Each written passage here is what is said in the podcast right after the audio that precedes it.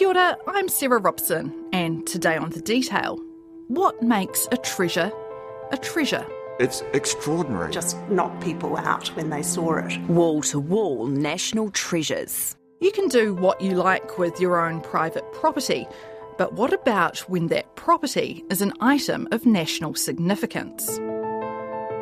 In the last few months, there have been stories about priceless cultural artefacts paintings, photos, and memorabilia from New Zealand's recent past either being lost overseas. Dubbed the Fairfax Archives, a massive and irreplaceable archive of historically significant photographs. They include photos of the Rainbow Warrior sinking, photos of Sir Edmund Hillary's ascent of Mount Everest, or lost to private ownership. One of the country's most significant collections of art, owned by the Bank of New Zealand, is about to go under the hammer. Because the collection had been in public hands when the collection was put together, there has been some anger that the works weren't first made available to New Zealand's many museums. An opportunity for New Zealanders to become custodians of these pieces, which will never be in the same room all together like this ever again.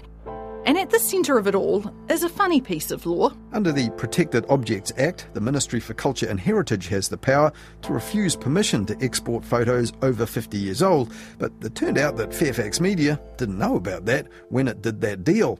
Now, the law couldn't stop BNZ's sale of important New Zealand paintings or a bunch of rare photos being shipped overseas, but oddly enough, it did manage to stop this. This family row over Sir Edmund Hillary's collection of Rolex watches due to go under the hammer in Geneva. Uh, there's a possibility that they'll decide whether these are protected New Zealand objects.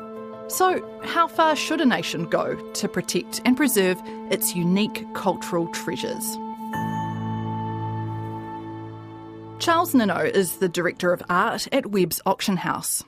Who are your favourite New Zealand artists? Oh, look, it's it's no secret that I'm a big Bill Hammond guy, and because of that, you know, we've got all the records for Hammond. I'm a big Tony Fomison guy, and again, we've got all the records, all the top prices for Tony Fomison, and I'm a big Colin McCahon guy. And again, I mean, we recently sold the most expensive painting by Colin McCahon ever, which we achieved around 2.5 million for, Oof. which was a great privilege, a great honour. And that sale broke the record for the highest price fetched for a New Zealand artwork at auction. And it was Webb's that managed the sale of BNZ's art collection. And how do you see your role? You know, you're talking about 2.5 million for a Colin McCahon, but what's your role in terms of art as a cultural kind of signifier and balancing the yes, we need to make a commission with also protecting? Of course. It's all about protecting the objects because there's this stereotype about, you know, collectors who buy things and um, put them in a storage unit that's locked up and they never see them. But it's really just not true. Um, people who buy these works are putting them in their homes. Uh, they are buying them because they love them first and foremost. And the thing is, when someone pays, say, $2.5 million for something, you better believe they're going to take good care of it. And who's buying art these days? Is it is it mostly private collectors, or who else is sort of out there in the market? Uh, it's mostly private collectors. Uh, museums have relatively limited funds to buy artworks, and so they don't buy as regularly as one might think. The auction house Art and Object sold the entire Christopher Parr collection for just over half a million dollars. But institutions bought just 75 of the 300 items. The rest went to private buyers a lot of museums, in order to make their purchases, will have to sort of tap collectors on the shoulder and do a bit of fundraising in order to make the purchases happen. We do sell to museums, and you know this year we've sold quite a bit to museums, but by and large, all these high prices that you're seeing for New Zealand art, they are being paid by private individuals. And according to Ninow, these private individuals who want to buy New Zealand art aren't overseas, they're locals. I think that in terms of uh, prices, we'd get much higher prices if New Zealand, if people overseas were buying New Zealand art. But the reality is that, really it's New Zealanders that are buying New Zealand art. So if somebody buys a Colin McCahon, they're either going to be a New Zealander or someone who has an affinity with New Zealand. So they might have spent time here or they might live here part of the time. You know, I'd love to say that the Rothschilds were um, buying McCahon uh, because that make my job a lot easier, but they're not. And so there isn't really a danger of these objects being lost because uh, it's it's there isn't a global demand for them. If you know suddenly all of the world's billionaires turned onto this idea of New Zealand art and started buying it, I'd probably make a lot more money. But um, aside from that, no, we're not we're not um, we're not losing out. No. Well, the big art auction went off with a bang. The first part of this BNZ art sale conducted yesterday of the 50 pieces up for grabs, every one of them sold. The BNZ art sale. Describe for me the calibre of the work that was that A was plus plus. A plus plus. A plus plus. Yeah, it was an amazing collection. The collection was uh, assembled by the legendary Wellington art dealer uh, Peter McLeavy. The BNZ collection is not just for BNZ.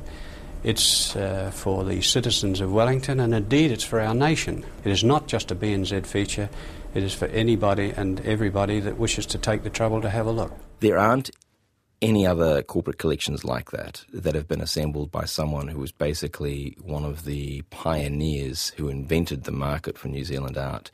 And because of that, because he had great access to works and a great eye, he assembled what was essentially, yeah, it was a, it was a collection about us, about New Zealand, about who we were at that time, and the quality was exceptional.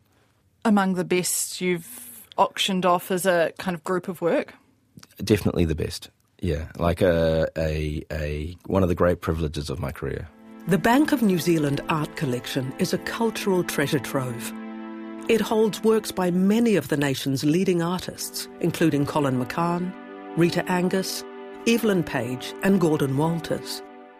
Helen Clark believes millions of dollars worth of art belongs to the state and should not be sold by the BNZ. The former Prime Minister wants the Ministry of Culture and Heritage to intervene. Did it throw up any issues in terms of how art is viewed, seen, dealt? Mm. I think it was really interesting, all of the coverage around that. You know, I think it was quite good because it's so rare that there is any sort of like coverage in the media about protecting our heritage and protecting our culture. And so I thought it was really healthy. Yeah, yeah. The works were sold to, obviously, people in New Zealand or who had links to New Zealand. Do you know where where they might end up? If there's any indications that they might be donated or anything? Anyone got some philanthropic ambitions with it? So um, some museums bought some, and where the others will end up is in New Zealand. Yeah, absolutely in New Zealand. And the thing is that pretty much every single time a museum has uh, approached us about loaning a work that we've sold, um, you know, obviously we go and speak to the collector who bought it, but uh, I can't think of a time where I've approached a collector about loaning a work to a show or making it available to be photographed for a publication where they haven't said yes. So just because works are owned by private individuals doesn't mean that they are not available to the public. But nor is protecting art as simple as stopping it from going overseas. And our laws in that space may not be that strong anyway. The Detail co host Sharon Brettkelly spoke to Rod Thomas, an art and property law lecturer at AUT. Does the Protected Objects Act do its job in terms of art? I think the Protected Objects Act, which of course 1975 and it was partly amended 1986 to bring it up to date, is, is a bit of a funny act. It's intended to cover archaeology, it's intended to uh, protect taonga in terms of Maori objects, and it's intended to um, deal with the export market. So I think it deals with each of those in quite an uneven way. The interesting thing is that a lot of overseas jurisdictions have quite mixed legislation when it comes to this sort of issue. They're very, very tight on it in the EU because there's so much in terms of artifacts that are stolen from places like Italy that they've actually had to up their game.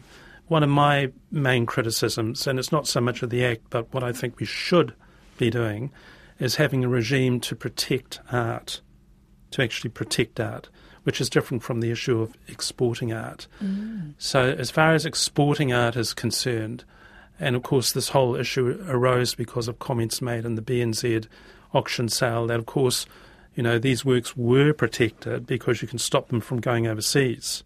But in actual fact, the Protected Objects Act is, is quite uneven in that regard because the work has to be older than 50 years.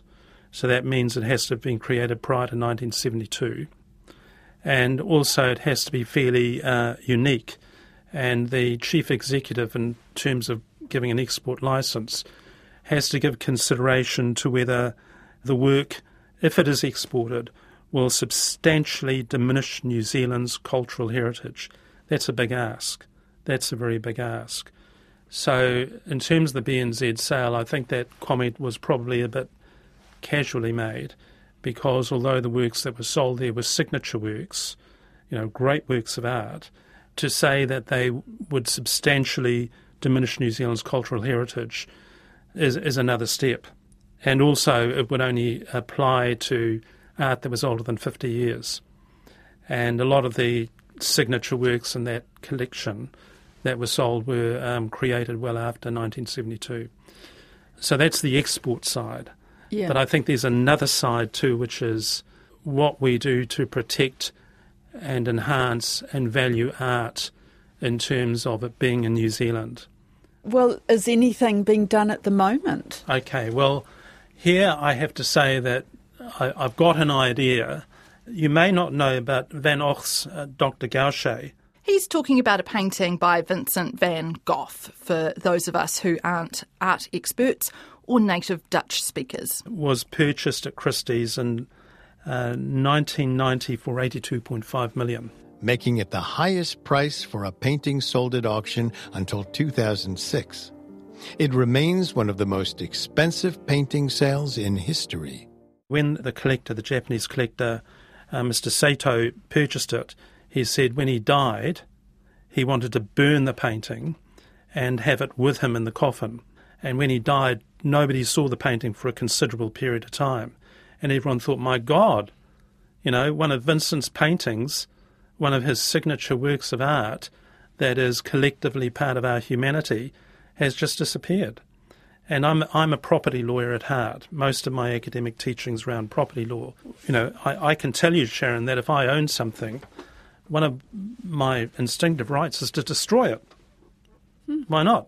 I own it. Mm. Uh, let it deteriorate. Why not? I own it.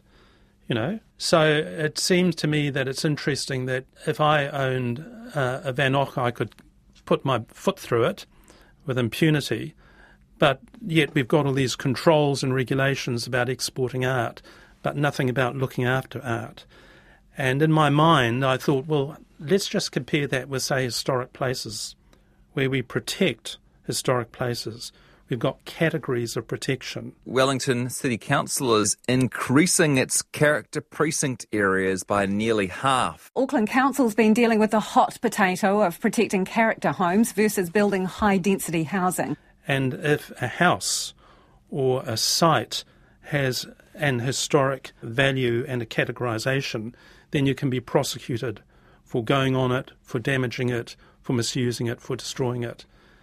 In my mind, I thought, wouldn't it be neat if we could develop a list of signature artworks which are important to New Zealand, important to who we are, and have that as a protected list?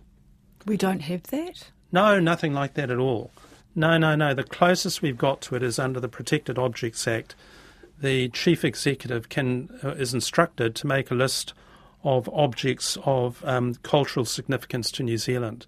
So that's nothing to do with art. Mm. Potentially, something could be on that list that is an artwork, but by statutory direction, that list is secret. It's not published. So, what I'm talking about, I suppose, is something that could be a bit controversial, but I quite like that because people could say, that work of art's a load of rubbish. That shouldn't be on the list. And other people say, well, have that work on the list. And this is different from export.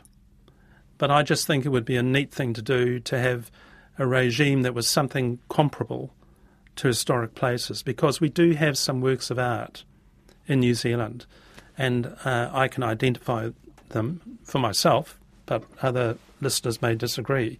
Where I think if those works were destroyed or disappeared, people would say culturally we have lost part of our identity. But presumably also that list, you know, is not a historic art list. It's got to be contemporary art as well. You know, it doesn't have that 50 Mm. year rule because there's lots of great New Zealand art that's being made now. Well, you see, isn't that interesting? Because somebody said to me, Rod, we haven't really got enough heritage to get serious about protecting it. And I responded, and I'm talking about post colonialisation, and I responded, because we probably don't have a lot, that means we've got to protect it even more. And I think there's two things, Sharon. There, there is the idea and then criticising the idea. And I tend to get a bit irritated about people who knock around the fringes and say, well, it's not good for this reason or that reason, it would be very hard. I mean, the, the tax laws are full of holes, but nobody's suggesting we shouldn't have tax laws.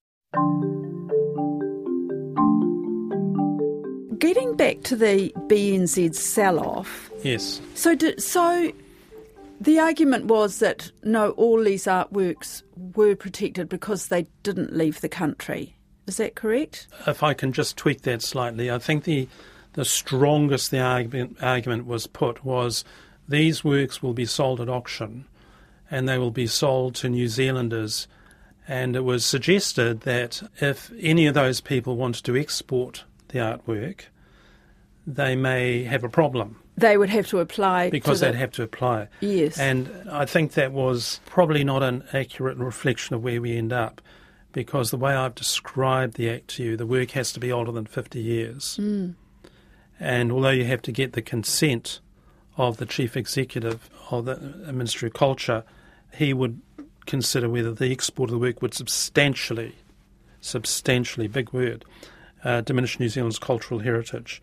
And a lot of those works were great works of art, but that's quite a strong test. You know, you, you may have a, a really good McCahon, but there are other really good McCahons too. And it's so subjective too, isn't it? To say whether something is, uh, you know, if something leaves the country, it's going to diminish our cultural heritage. Yeah, well, the chief executive, when he makes a decision, has to get the opinion of two experts. But substantially diminishes is they're big words. You know, they're big words. And remember, there are private property rights, you know, coming into play as well. So if I just spent $12 million on a McCahon and I want to move to Sydney, I, will probably want to know, hey, why can't I take my McCahon with me? So you go to the chief executive and he says, well, this will substantially diminish New Zealand's cultural heritage. And you say, really? I'll take you to court. And also, I mean, what is what is really wrong if it's a private buyer? Mm. What's the difference between them putting that artwork in their house here in mm. New Zealand or taking it over to Sydney or to London or to wherever else? I mean, what is it's it's in private. It's going to be sitting in a private house. So what does it matter? I mean, there's going to be very few people looking at it whichever way. Yeah, well, you may have a point, but the the act was legislated after some UN conventions that were um, agreed to post the Second World War, where during the Second World War a lot of art had been stolen by the Nazis and distributed all over the world, and the whole thing was a real mess. And as a consequence of, of that, um, the UN collectively got together and said cultural heritage is important, and you know, you can't willy nilly take cultural heritage from Italy, from Greece, from Israel, uh, from France. Cultural heritage is important. In fact, one of those conventions, which is the Convention for Protection of Cultural Property in the Event of Armed Conflict, has actually got a really nice preamble because it says that cultural property belongs to humankind and it's important for uh, collective understanding of who we are as human beings and and it's important that people should be able to look after their cultural identity and keep it and we should have controls. One of the issues that's been raised here is the relatively empty pockets of our galleries and museums. They simply don't have the cash to compete with private buyers if they want to take ownership of a national treasure on our behalf. But Rod Thomas says there are possible solutions from overseas in the form of tax breaks. The idea was first promoted by Helen Clark, mm-hmm. who said in Australia, you can actually donate works of art from key collections to galleries and get a tax rebate. And in New Zealand, you can't do that. So, public galleries in New Zealand do not have any real money to buy art at all. They rely on donations, except for a small amount to Papa gets. So, wouldn't it have been great for the BNZ collection to have provided an incentive to the BNZ, because they can get a tax break, to actually give that work as a collection to something like the Auckland Art Gallery or to Papa? And overseas jurisdictions that we relate to have this rule. But if you go to overseas art galleries, they're far richer in terms of content than New Zealand ones because we don't have this rule. And it would be, I think, an easy rule to put in place. You know, I think that there is nothing wrong with more donations being made to museums. And if tax incentives help that, then I think that would be a positive thing. I'd also say, though, that museums can only take on so much. And so increasing the amount of objects that are donated to museums is not necessarily going to be a positive or useful thing. Every artwork a museum buys, there is a cost associated with that. They have to look after that object uh, pretty much for eternity. Sometimes museums have deaccessioned, but it's usually extremely controversial uh, and so it very seldomly happens. And so museums are very careful about what they take on, and I don't think that increasing that burden uh, for no good reason is a is a particularly positive thing. Uh, I have seen how it works overseas, and it's only a little bit of a tax break, right? So it's not going to encourage people to give uh, artworks that they would otherwise receive quite a big sum for at auction uh, to museums. And what generally happens, I've seen this happen in Australia, is that uh, people tend to donate things that they would otherwise find difficult to sell, and people tend to use that option once they've exhausted all uh, attempts at selling.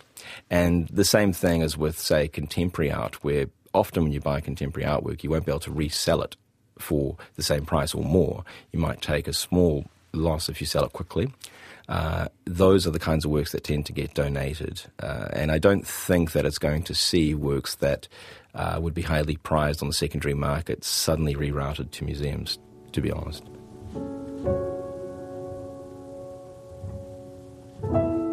Art is quite an amazing thing in that you know you can use it as much as you like, but it never gets used up, right? So you can look at a painting, think about a painting, as much as you like, but it doesn't mean that it's in any way diminished. So I think that's what makes artwork so special is that they have these long lives, and I think it's really interesting.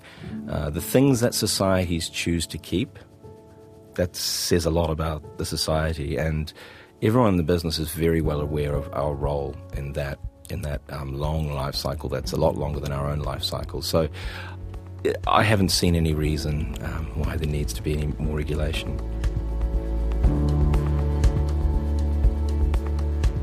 That's it for today. I'm Sarah Robson. The Detail is public interest journalism funded through NZ On Air and produced by Newsroom for RNZ. You can get us downloaded free to your mobile device every weekday from any podcast platform. Today's episode was engineered by Jeremy Ansell and produced by Bonnie Harrison and Emile Donovan. And thanks to Charles Ninow and Rod Thomas.